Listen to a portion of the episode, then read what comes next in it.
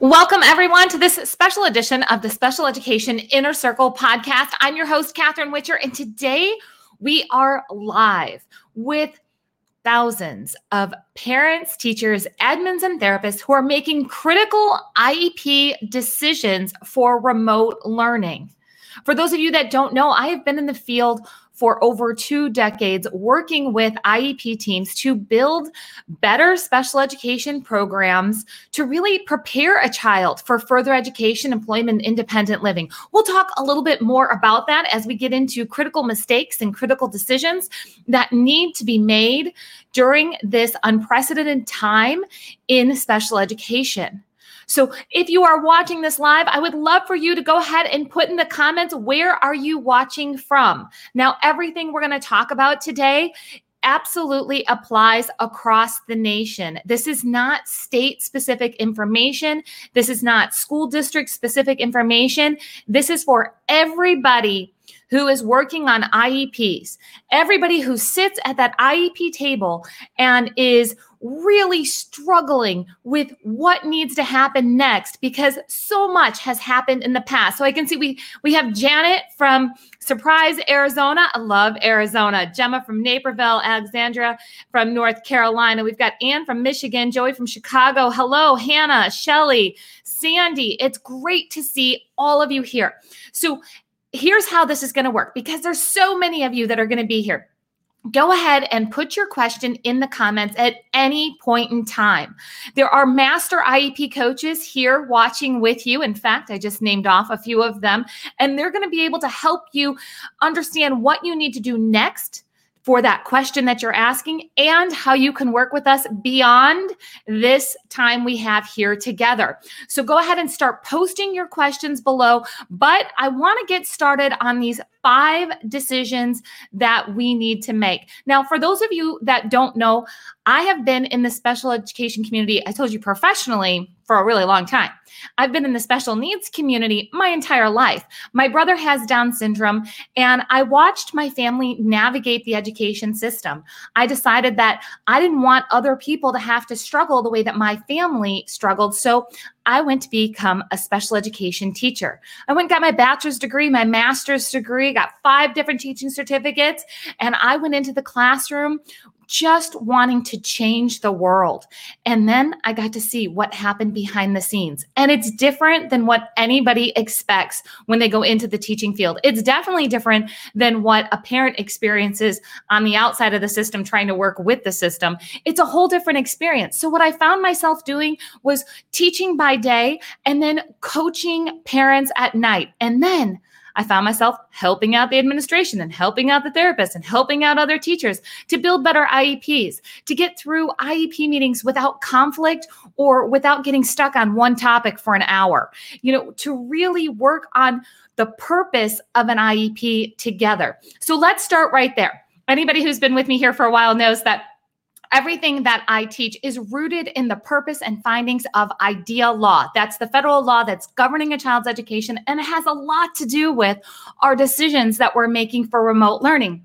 So, inside of the purpose and findings of IDEA law, it says that the purpose of an IEP is to provide a free and appropriate public education. We've all heard that, right? We call it FAPE for short, FAPE, so free and appropriate public education. It also says that we need to meet a child's unique needs and that we need to prepare a child for further education, employment, and independent living. Now, that's my favorite part. Unfortunately, that's not where a lot of the focus goes. A lot of the focus goes into that word appropriate. We need this appropriate education, and then we spend our time really negotiating over what's appropriate and what's not appropriate. I like to take that question one step further and say, okay, but you know, whether it's appropriate or not appropriate, let's let's step back for a minute and say, is this something that is really important for a child to be prepared for further education, employment, independent living? This gets me to my first big decision and big mistake that is happening inside of remote learning decisions. Now, when I say remote learning, I actually mean anything that's happening right now. We've got a lot of students that are hybrid. We got students that are 100% distance learning. We've got students that are going onto campus, but it looks very different because the rest of the school body is not on campus. So there's a lot of different things that's happening. And one of the biggest struggles and let's just um, really talk about our, our distance learning uh, or our hybrid plans right now. One of the biggest struggles is that we're trying to take what was appropriate before and fit it into the new delivery model. I'm going to challenge you today to really step back and go to that purpose and findings of the IEP concept of yes, this needs to be appropriate. We need to prepare a child for further education, employment, independent living. And is what's appropriate before to meet those goals? I'm not talking about your IEP goals. Those goals of being prepared for the future is what was appropriate before appropriate now because we built an IEP in a completely different time. We built an IEP where we had different books on the shelves, we had different support surrounding, we had different things that are happening. Now, you can't tell me that everything that a child needs is inside of an IEP document. There's no way. I've been writing these for too long. I know it. In fact, there shouldn't be. Because remember, I told you I have a brother with Down syndrome. I know that his needs extended beyond the piece of paper that we had that said, hey, he's going to work on these five things right? It, uh, the piece of paper, the IEP, it had five things, 10 things that he needed to be working on. But really, my brother had 25 things, 35 things, 50 things that he could have been working on. So they chose the best things possible at that time to work on inside of the IEP document. Does that mean that the other needs weren't important? No. So this means that here we are in this time of remote learning or making some some changes to the delivery model. If your child, your students have 50 things that they could be working on. Why are we struggling with the five things that we were focused on in a different delivery model right now? Could we reprioritize what needs to happen so we can still be giving an appropriate education? But we would be focused on different skills that are needed for further education, employment, and independent living. Now, I'm not saying that we can't go back to other skills if needed. I'm not saying that we can't work on other skills that we were working on in school and in the home environment or in the hybrid type environment. But what I am saying is stop trying to force something that is meant to be taught in a totally different environment in a home environment because there are other needs that could be met. In fact, there are needs that we could be working on that are appropriate to be working on now that would never get worked on at school, but would have a huge long term benefit. Let's talk about that just for a second. Let me give you guys a concrete example of how something that may not have been a focus in the IEP when it was written before pandemic times and what it could look like now. So, typically in special education, we're working a lot on building independence. Is that true? Right? Right? guys, go ahead and put down in the comments there. Are you guys working on independence at some level? Into doing independent math, independent reading, independent morning routine. Let's go with that one right now. So, when a child's at school, they go through a morning routine. Before they get to school, there's a morning routine. Right? There's a lot of morning routines that are rushed that we don't have time to slow down and work on each piece because we got to get to the bus or we got to get to the carpool lane. We got to get to the next stop. We got to get to the next class. We got to get to the Pledge of Allegiance. We got to get to art class. We got to get to different places, right? Hurry, hurry, hurry. Go. You know, we're doing the best we can to teach independence, but we got to go. That bus is showing up or that next class is going to start you 100% can focus on independence in this type of learning environment at a slower pace that could create more mastery than before.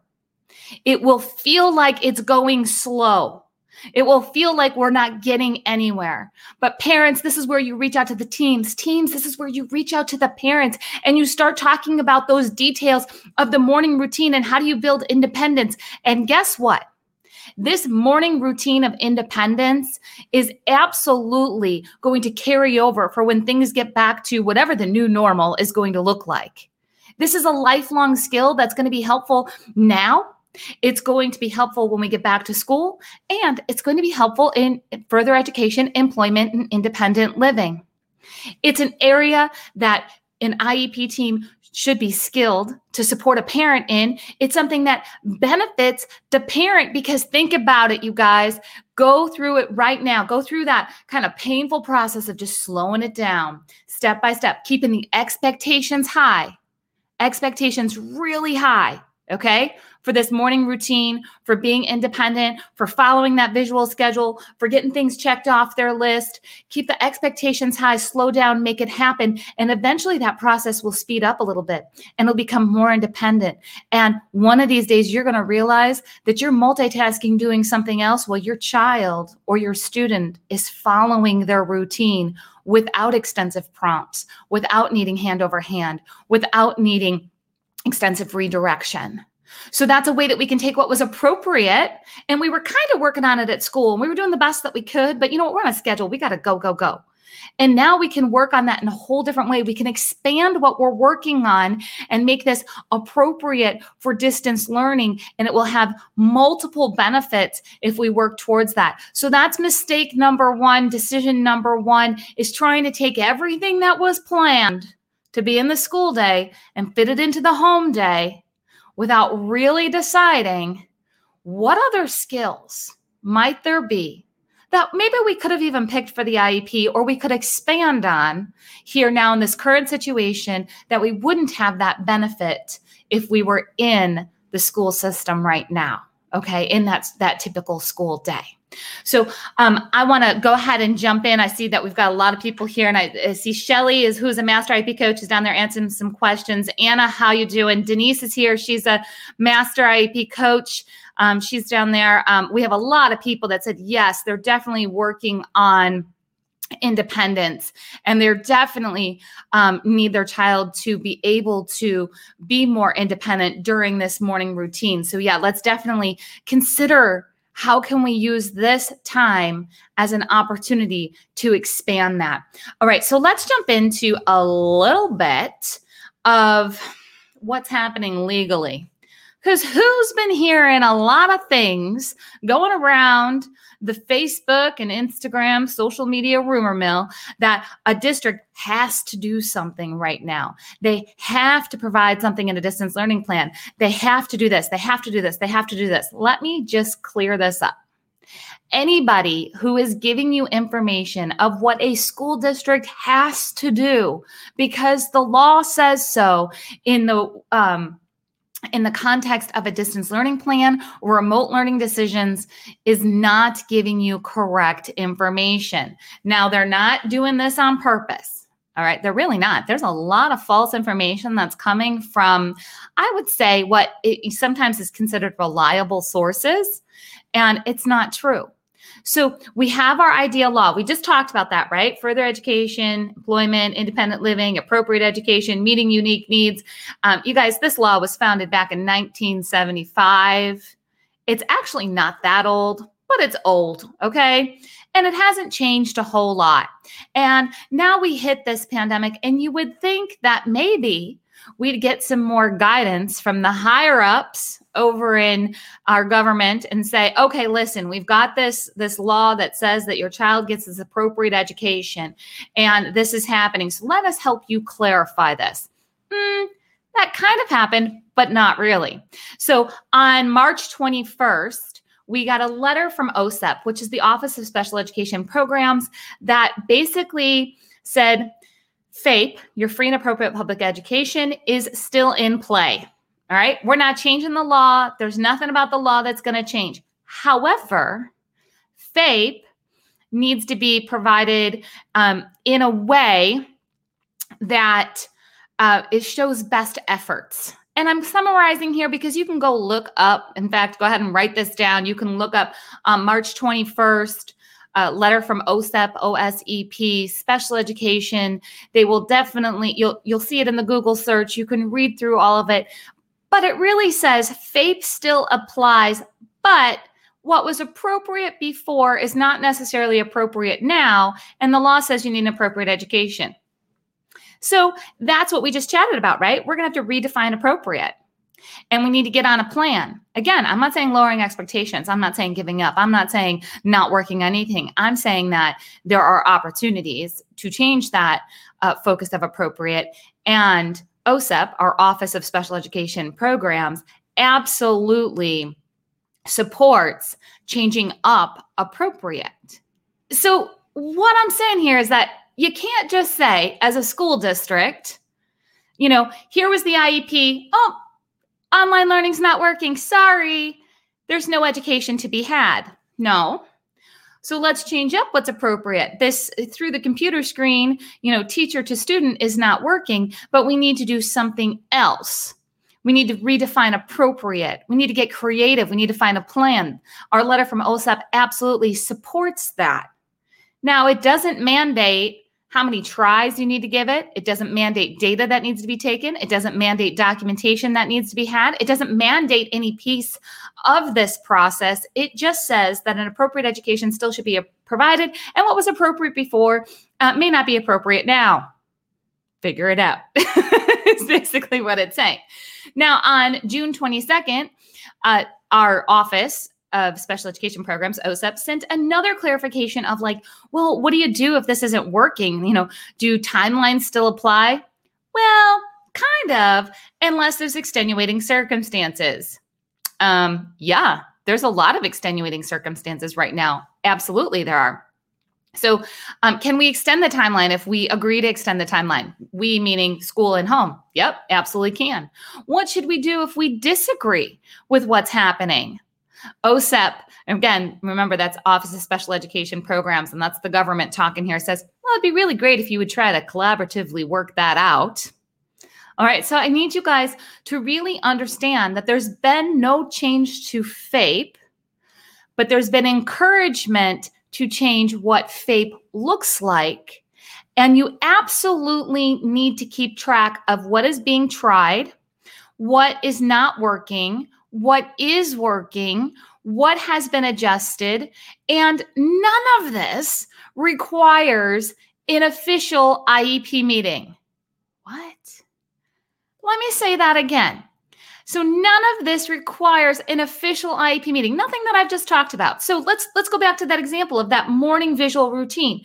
Can we assume that if a child needs to work on being independent in their routines that there's something about that in the IEP already? And we're just going to expand on that at home. If you document that expansion, meaning you have teacher notes, you have meeting notes, you have um, emails going back and forth, we have data sheets that were put together to start tracking things just a little bit different in addition to what was already listed in the IEP you're absolutely okay to start making these switches without waiting for an IEP meeting. Nowhere in any of these letters from March 21st or June 22nd from the Office of Special Education Programs, who are the people that help us figure out what IDEA really means, none of this says, well, you can do these things, but first have an IEP meeting and make sure everybody's on the same page. No, it's been a huge mistake for teams to wait to have IEP meetings to make adjustments that do not require an IEP meeting. It's like we have this big long line of just people waiting to get on a Zoom call so they can talk about something that everybody already agreed on. And for some reason, everybody thinks that if we all show up and just put our face on the camera at the same time and say, Yes, we agree, let's go ahead, let's move forward, I'll make the paperwork and I'll send you over a copy, that that meeting absolutely had to happen. In many uh, instances, that did not have to happen. We could have done a paperwork shuffle. We could have had emails. We could have documented things. We could have moved on. And when the IEP meeting happened next, whether that was in, you know, two months from now or six months from now, we'd have a ton of information, a ton of, ton of data. Now, could we do a um, paperwork shuffle officially and put an addendum in the IEP? Sure can. Can we do a paperwork shuffle and, um, you know, adjust some minutes and some delivery? Mm, you could but this is where I'm going to come up with our mistake number three.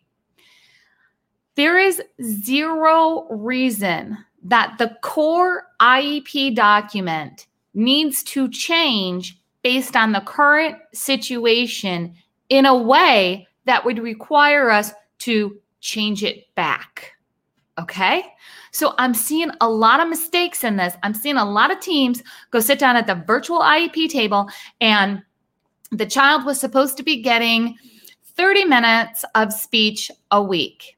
And this uh, current situation has made it impossible for the child to get 30 minutes of speech a week. And everybody has agreed that they're going to do a 15 minute session once a week. There is no reason to change the IEP to 15 minutes per week just so we can change it back when they go back into school. This is absolutely where we could put an addendum into the IEP that says during distance learning, this will occur. And during, you know, the rest of the IEP is absolutely in effect when the child goes back to school. Stop changing the IEP permanently, as in it's going to affect the child when they go back to school in a negative way, just because of what's happening right now. Cut it out. Don't do it. Don't make those changes. Now, we could put in additional accommodations and modifications. We can put in a distance learning plan. We can make changes for if this happens, then, okay, we can absolutely add onto, we can clarify, but we do not need to change the IEP and say, okay, to make sure that we are doing everything according to FAPE, that we're doing this appropriate education, that we're meeting unique needs. We need to change this entire document because the child's at home right now, but we know that eventually they're coming back to school because they need to change it all back again. So just stop doing that. If you got questions about that, please go ahead and post that below. And for those of you that um, are listening to the podcast version of this and you can't post below, I want to make sure that you know that you can hop on over to the specialedinnercircle.com. I know I'm scrolling through the comments here. I'm looking at what's happening and I see a lot of master IEP coaches that are directing you over to the specialedinnercircle.com. You absolutely can get your questions answered more in depth. I'll be answering some of them right now, but you can get them answered more in depth. Or if you're watching or listening to the replay of this, you want to hop on over to Special Ed Inner Circle. That is where we have nationwide master IEP coaches that are trained experts in this IEP process to help you get through your decisions, to help alleviate your stress, to help give you the hope and the strategies that you've been looking for to get out of the negative cycle that's happening in special education right now. Yes, things are falling apart, but parents, teachers, therapists, you guys are some of the most creative people I have ever known in my entire life. And you have the ability to put special education back together better than it was before. But you got to get some strategies, you got to get some support, you got to get some help. And I want to encourage you to come on over to the specialedinnercircle.com. And you'll see what that help is, how we're going to support you through giving you critical IEP updates. We're going to support you through IEP meetings. We're going to help you really make the tough decisions. So, five years from now, you're going to be able to say, you know what? I made the best decision possible with the information I had, and I had a lot of information. So, let me go ahead and um, take a couple of questions here. Jeanette says, yes, slowing down and the morning routine is such a valuable, applicable area of importance. How can the team help with this? So, Jeanette, if there's um, reward systems that perhaps the school can suggest that might work to help alleviate frustration at home as you're moving towards this process of becoming more independent. Also, helping you really set um, realistic expectations of the independent activities and, and how independent a child's going to be. So a lot of times we either underestimate or overestimate what can be done in a certain amount of time. So your team has a wealth of experience working with many different children with many different ability levels, and they can help say, you know what, mm, I think your child could do a little bit more. Let's push a little bit in this area. I really think that they could do more for the breakfast routine than what you are expecting of them. Let's try this. And they'll give you some suggestions. Or they might say, you know what, one of the reasons your child's having meltdowns is because you're asking them to do three steps And really, we need to break that down to one step at a time so they can help walk through and give some parent coaching in that. The other thing is, is they can be a visual support themselves. So maybe some of their time that they're going to spend on the screen or doing a FaceTime call type thing with a student can be talking about expectations and sharing visuals and really the teacher having a set of visuals, the child having a set of visuals, the same visuals at home and at school to really walk them through expectations. That can happen too. So there's a lot of different ways that the team can get involved in supporting the parent and encouraging the child, supporting the child in what happens next. There's also a, an opportunity for, let's just say, um, we're talking about this breakfast routine and we're talking about pouring cereal and pouring milk and being independent in that, the teacher absolutely can demonstrate this through the screen and they could have a bowl of cereal together. So there's a lot of creative ways that um, we can work together on that. Let's see, Jessica, who's a master IEP coach, she's sharing that she is definitely expanding on executive functioning goals at home. For those of you that don't know about executive functioning, those are just words that really describe the ability to stay organized, stay on task, get things done, um, do something from start to finish. So, executive functioning at school, a lot of times a child who struggles with executive functioning struggles with remembering to turn in their homework or writing down their homework or bringing the right book to class, making sure they have the right tools. Those are all things that we have to do at home too. So, working on executive functioning is absolutely something that works in both environments and has a huge um, effect long term. Alexandria, who is a master IEP coach, she says um, lots of have to rumors flying around, provoking fear and anxiety in parents. Absolutely. So you might have noticed that we like silver linings, us as master IEP coaches. And I know I keep on using this term master IEP coach. Let me just share with you guys real quick. If you um, have never heard the term master IEP coach, you want to know how to become a master IEP coach, you just want to figure out what this is all about, you can head over to masteriepcoach.com and you'll see how the master IEP coaches were trained, what they do, and how you can be a part of the master IEP coach community. All right. So a lot of have you know we have to do these things and you have to fight the school and you have to expect them to do um, whatever other people are putting out there right? That fear and that anxiety is something that you don't need. You need strategies to get through this. You need solutions. Let me just share a little bit about how to move to the front of the line when it talk when I'm talking about your child or even your students. This is for both parents and teachers, team members, okay? If you say this is a problem, fix it. You get pushed to the back of the line because they have to figure it all out. Yep, I know you're angry just like everybody else. You don't have the tools you need just like everybody else. You're frustrated. There's a lot going on. Yep, we get it.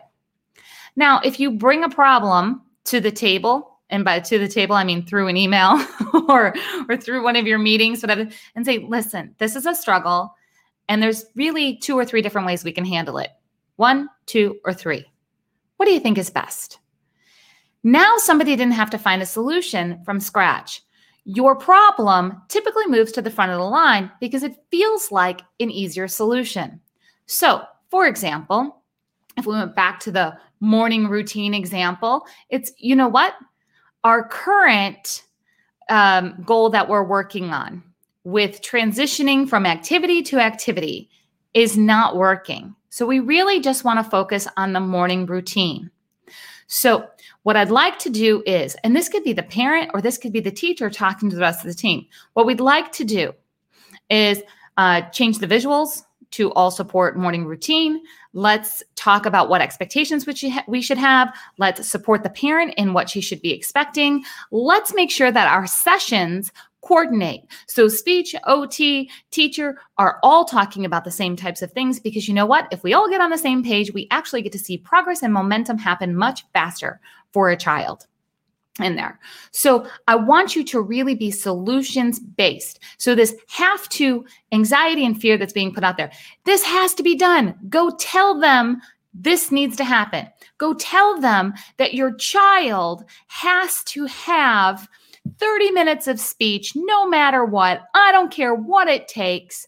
Now, I'm not saying that we let things go that are super important for preparing a child for further education, employment, independent living. However, reality is if you're not allowed to walk into the school for speech therapy, then you're not allowed to walk into the school for speech therapy. So we need to say, okay, so we've got a couple of different solutions. One, uh, we could go to the speech therapy office down the street from our house and the school could reimburse us. What? Is that actually a possibility? Yes. Yes, it is. When I say yes, it's a possibility, let me clarify. I am not saying, yes, your school has to do this. What I'm saying is that that has been a solution that many families are using across the nation to help supplement school and to take the pressure off of figuring out the screen time is actually by compromising and saying instead of 30 minutes of school therapy, which would have been in a group setting, okay, we'll take, and that's per week, we'll take 30 minutes twice a month with our speech therapist down the street. So they've compromised, and that's it. That's going to meet the services. There's going to be no talk of any type of compensatory education or anything else because our mistake that we're doing is that we're waiting for things to get back to normal so we can start talking about compensatory education and making up all the services and doing all the things that were, did, haven't been happening for the last few months. You know what? And that's not going to work. How many of you guys feel completely overloaded by all the things that need to get done when you feel behind? Right? So think about how our children and our students feel where it's like get back to school, let's catch up. Catch up to what? We've all been in this situation together. We are not on the same timeline that we were six months ago. It's not about being behind, it's about moving forward. So if you think that you're going to sit around and wait for things to get back to normal and then you're going to, going to address everything that was missed and then go for compensatory services to make it all up, that's not going to happen. Again, those two letters that I just mentioned to you from OSEP the Office of Special Education Programs, compensatory education should be considered in some situations. That's it. That's no different than it is any other time. And compensatory education, let me clarify for those of you that have never been through this compensatory um, education negotiation before, it is not minute for minute. You don't get something like, my child missed 300 speech minutes, so I want 300 speech minutes. First of all, where's your child going to fit those in the day? Who's going to be delivering them? Is it really going to be effective if we pound that on top of everything else? Now, should we look at how to move forward and if some additional support needs to happen, some additional instruction, if something needs to be adjusted? Absolutely but we don't need to talk about it in terms of compensatory education for majority of the families. Now, some of you guys just went, but my child's sitting at home with no services. Okay, well, you need to go through those first steps that we just talked about. You need to start redefining appropriate. You need to start adjusting the IEP. You need to start getting your team together so you guys can move forward because we're not going to sit around and wait for compensatory education in conflict. We're going to come to the table with solutions and ideas to make things work so a child can be prepared for further education, employment, independent living even if it looks different than what it did six months ago. We cannot sit around and wait. So you are exhausted from trying to get this old plan to work in the current reality. It is okay to come up with a new plan. All right, I've got some notes here because I wanted to make sure some of you guys filled out the form and I said, What is your biggest special education struggle? So I want to make sure that I address some of those in these upcoming mistakes. Here's one of the biggest mistakes that's happening we are leaving the student out of the decision making. We are not encouraging our distance learning plans to be based on a child's strengths and to help them learn to self advocate. Who's struggling at home with their student or their children right now in getting them to tell you what they need? How do they feel? What do they need? What needs to happen next in their day for them to participate and have a good day and find the joy in learning and have their family time or get along with their siblings or make it through the grocery store? Self advocacy and basing a distance learning plan on student strengths is critical. Here's what's happening right now, and I'm just going to talk real blunt about some of the things that's going through a special needs family's mind right now. Whether they're talking about it or they're not talking about it, there's a glimpse of the future that's happening right now. And parents' biggest fears are getting confirmed. The world is not set up for my child, including my child is more difficult than any of us ever imagined. My child is being left behind and nobody cares. This is what parents in the adult disability community deal with every day. I want you guys just to think back just a little bit.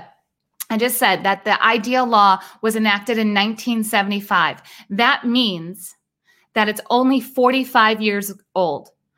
For the past 45 years, children with disabilities have been given an education that still makes this brand new. Let me put it in context for you. My brother was born in 1977. My brother is the first fully educated generation of adults with disabilities, and he has extremely limited opportunities on a good day. And we live in a suburb of Chicago. We have resources everywhere, supposedly. But it's hard and it's sad. And there's a lot of scary things that are going through a special needs parent's mind right now. One of the biggest benefits that we can focus on right now is building a truly individualized program at home that is based on a child's strengths and gives them a, the ability to self advocate having a brother who is an adult in uh, the disability community and in our community as a whole, him being able to self advocate allows him more independence. We know that he can advocate when he's hurt, when he's sad, when he needs help parents and teachers work together and start building activities that are based on your child's strengths, their high interest activities, and gives them a stronger voice. Stop trying to take school and isolate it inside of your day at home. Instead, build the program that you're working on the team with into your daily routine because you're building strengths and skills for forever. You're building independence and self advocacy for forever. You have an opportunity to really uh, kind of take away that shock that happens when a child goes to school and at age 22 in most states some states it's it's different than that but federal law says up until 22nd birthday some states choose to go longer than that and they come home and it's like now what? That now what is happening right now in remote learning. I'm putting a shout out to all my IEP teams that are listening right now. Dig in and figure out now what this child's at home, they need to continue learning. As an adult, they're going to need to continue learning too. At home, as a child, they need to speak up when they are hurt, when they are sad, when they need help, and also when they're happy and they want to share an experience and they want to do something fun. Help them do that. So, when you are leaving a child out of this decision and you're just trying to get to the next reading lesson, get to the next uh, speech session, get to the next thing, and you're forgetting that this is there forever, is figuring out how to become independent, how to self advocate, how to continue to learn, how to build on their strengths. You are doing an extreme disservice in that area of meeting a child's unique needs and individualizing their program to prepare them for the future. So think real hard about what opportunities are you missing in this home environment and are you including the child in the decision making? Are you literally asking the child what do they like? What do they don't like? Are you teaching them how to share their feelings? Are you teaching them how to ask for help? Are you teaching them to be more independent? This is the time where you truly can focus on the child being the driver. And that doesn't mean that the child gets to do whatever they want all day long. That's not what I'm saying. When I say the child is the driver, it's that, you know what? We don't have seven other students to manage during this time that we're doing, let's say, speech therapy. Okay. Some of you guys have your speech therapy sessions set up like that. Most of you don't. Most of you have some consult minutes. Most of you have some other things that are that are happening. So you have the chance to individualize. Remember when I said you could be flexible on things? What if instead of showing up for a 30 minute group session that the child won't even look at the screen, that we reduce that to a 15 minute consult session to achieve some of these things that we're just talking about? Did I say take away their services forever? Nope. Did I say change the IEP for when it goes back to school? Nope. Did I say we need an IEP meeting to make this happen? Nope. okay. There's a lot of things that we can do. There's a lot of things that we can change that we can adjust. So, strengths based and self advocacy and student input. Teachers, parents, have you asked the child what they want to do for school?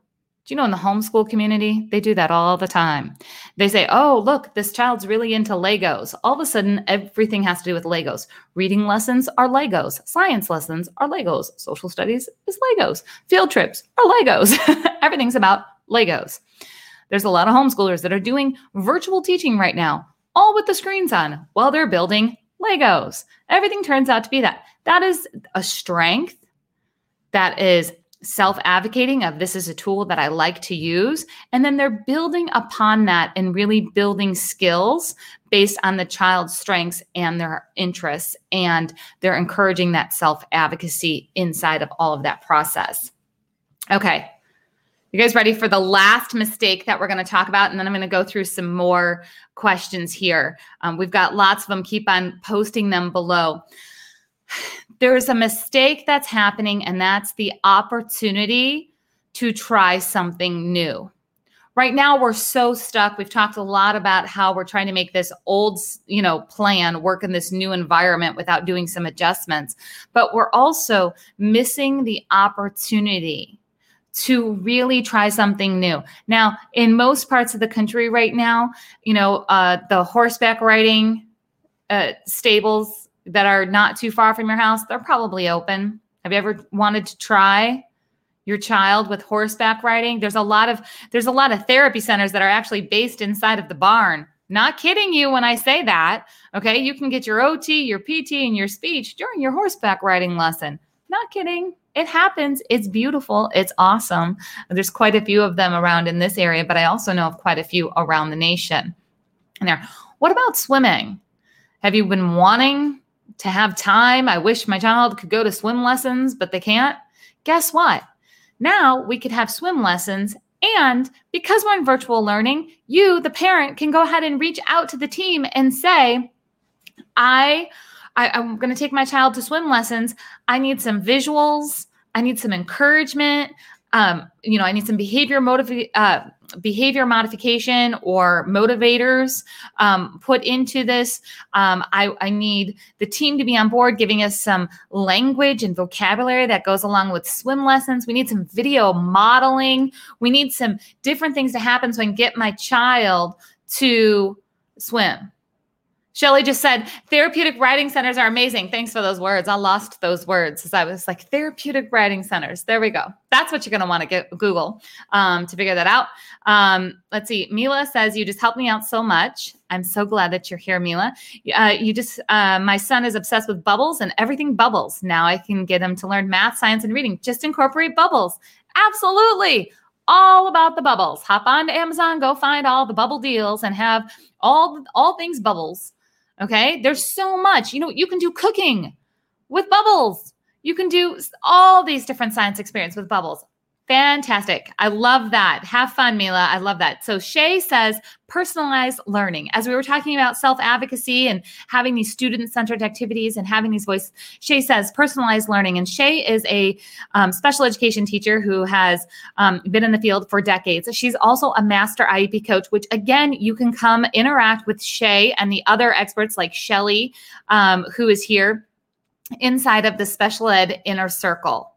Let's see uh, self advocates is a major issue. Yes, it is. Okay, so Kathy, I knew that this comment was coming. There's probably somebody else who posted this also. She said, I'd be happy if our special ed department would just answer the phone or reply to emails. We get you, we understand you. And that right there is one of the main reasons that people join us over in the special ed inner circle is because we work on creating the effective letters timelines, documentation that uses some of the education jargon and buzzwords without giving empty threats. Okay, so a lot of times, Kathy, and I'm sure this is not you, but I want you to understand that there's a lot of people that are sending threatening emails, that have threatening phone calls. Um, and, and it's I get it. It's based on anger, it's based on not hearing from people. But when you're getting all the negative thrown at you, it makes it hard to respond to people like you, Kathy, in a timely manner, in a positive way, because they're assuming the worst. So remember, we talked about um, making sure that you're bringing a solution to the table. So if there's something specific, that you need an answer to, please make sure that you're giving two to three solutions for this problem that you're having, that you have clear documentation and that you have timelines that are made. And um, we have Diana, who's over in the special ed inner circle. Also, um, we have got Lisa, we've got Courtney, all of these people that I'm mentioning right now. Kathy, they can walk you through on how to really put that documentation in writing. Um, Bobby says, um, I'm 30 minutes late. Can I watch the replay? Absolutely. In fact, most people who are listening to this are going to be listening on the replay or on the podcast. Let's see. We've got a couple other questions here. If anybody else has questions, go ahead and pop them below. We're getting ready to wrap up here, but I'm going to take a few um, others. So, Let's see. Rebecca says phonics was taken out of the curriculum in my son's school. Last year, his junior high provided a phonics class. This year, he's in high school. This school is contemplating providing a virtual phonics class. How can I stress this is needed in order for him to learn to read? Data. I can't believe it took to the end for us to start talking about data, but you got to just really show the data. So, Rebecca, if I remember right, you're actually in our upcoming Master IEP Coach class. So you're going to be in the fall mentorship, which starts really soon. Um, and again, for those of you that are hearing that, you want to know how to get there, that's at masteriepcoach.com. So, Rebecca, you have to have the data of how that phonics program helped in the past or how any phonics program helped in the past and how the current situation you know, due to pandemic and due to not having that class, um, that there's not progress that's being made. Also, have a couple of solutions. You know, a phonics program is um, not very um, expensive and without spending any money at all. There are phonics programs probably in your district everywhere. Somebody has some phonics programs from a little while ago okay, probably decades ago, sitting in a closet somewhere in the school. Every teacher who just heard that went, Yup, I know that school closet you have to like have friends who know where the closet's at of all the materials that you can go searching through to go find what you need for your students. So starting to implement take some data. You want to make sure that if you do start to implement something that you have baseline data of where your child's at now and that as you start the program that you document how much you're working on it, um, how much your child is engaging with it are you doing this? Is the team doing this? And then take additional data. So it all has to be based on numbers, so not opinion. So an opinion would be mm, my child used to do really well, and um, now they're not. The data would say, you know, according to the data, my child was doing whatever it was in phonics, however they were mastering, and now we've had regression. They can no longer do XYZ, whatever again was being tracked in there. Um, Christy has a great question. She says, What is the difference between an addendum and a contingency? contingency plan. So, contingency plan um, and addendum. So, these are very common words that are being used, and it could be um, used interchangeably, um, you're going to hear a lot of that. So, again, you guys are listening all over the country, which means that some of your buzzwords that you use in special education are different than my buzzwords that I use. Um, and a lot of times when I'm, you know, I'm, I'm based in Illinois, so, you know, I'll go work in California and I have absolutely no problem saying, what does that acronym mean? What are you guys doing um, you know explain to me and i'm like oh okay so you call it this and i call it that that's totally fine so don't ever hesitate to ask what that means so when i'm referring to this um, so an addendum would be something that we've used forever in special education to add something into or take something out of an IEP. It's literally added onto the IEP. Here, we've made this adjustment. A contingency plan is like, if this happens, then we'll do this plan. So an addendum is happening. We made the addendum. This this is what now can a contingency plan be in the addendum? Yes. So you can absolutely say, okay, we're adding an addendum which has a contingency plan for if school's not in, we do this.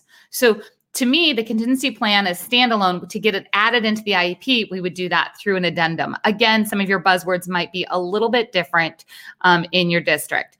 So, all right, I have absolutely enjoyed spending time with you today talking about some of the toughest topics that are happening right now in special education. You've got a lot of decisions to make, you've got a lot of information that you need to process to decide what's best. Here's the thing you need to follow what you know in your gut is best.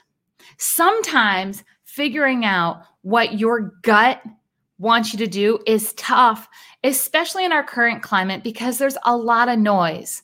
There's noise from the news, there's noise from the school district, there's noise from the um, community that is not in special education, there's noise from our special education community. And I really want to help you filter through all of that. Again, so five years from now, you can say you made the best decisions possible. And we can do that together inside of the special ed inner circle. I need you to really um, settle into that you are making the best choices possible and that you're exploring new ways to find what's appropriate to meet a child's unique needs and to prepare them for further education, employment, independent living. Remember, don't make these mistakes. Don't try to make what was working in the school work at home. Don't forget the student's voice for self advocacy and using their strengths. Don't forget that you don't have to wait for an IEP meeting to get changes done, to really get things moving forward. This is not about catching up. This is about starting from where you're at right now, today, and getting the tools and the support and the ideas that you need to move forward. I can't wait to see you inside of the Special Ed Inner Circle.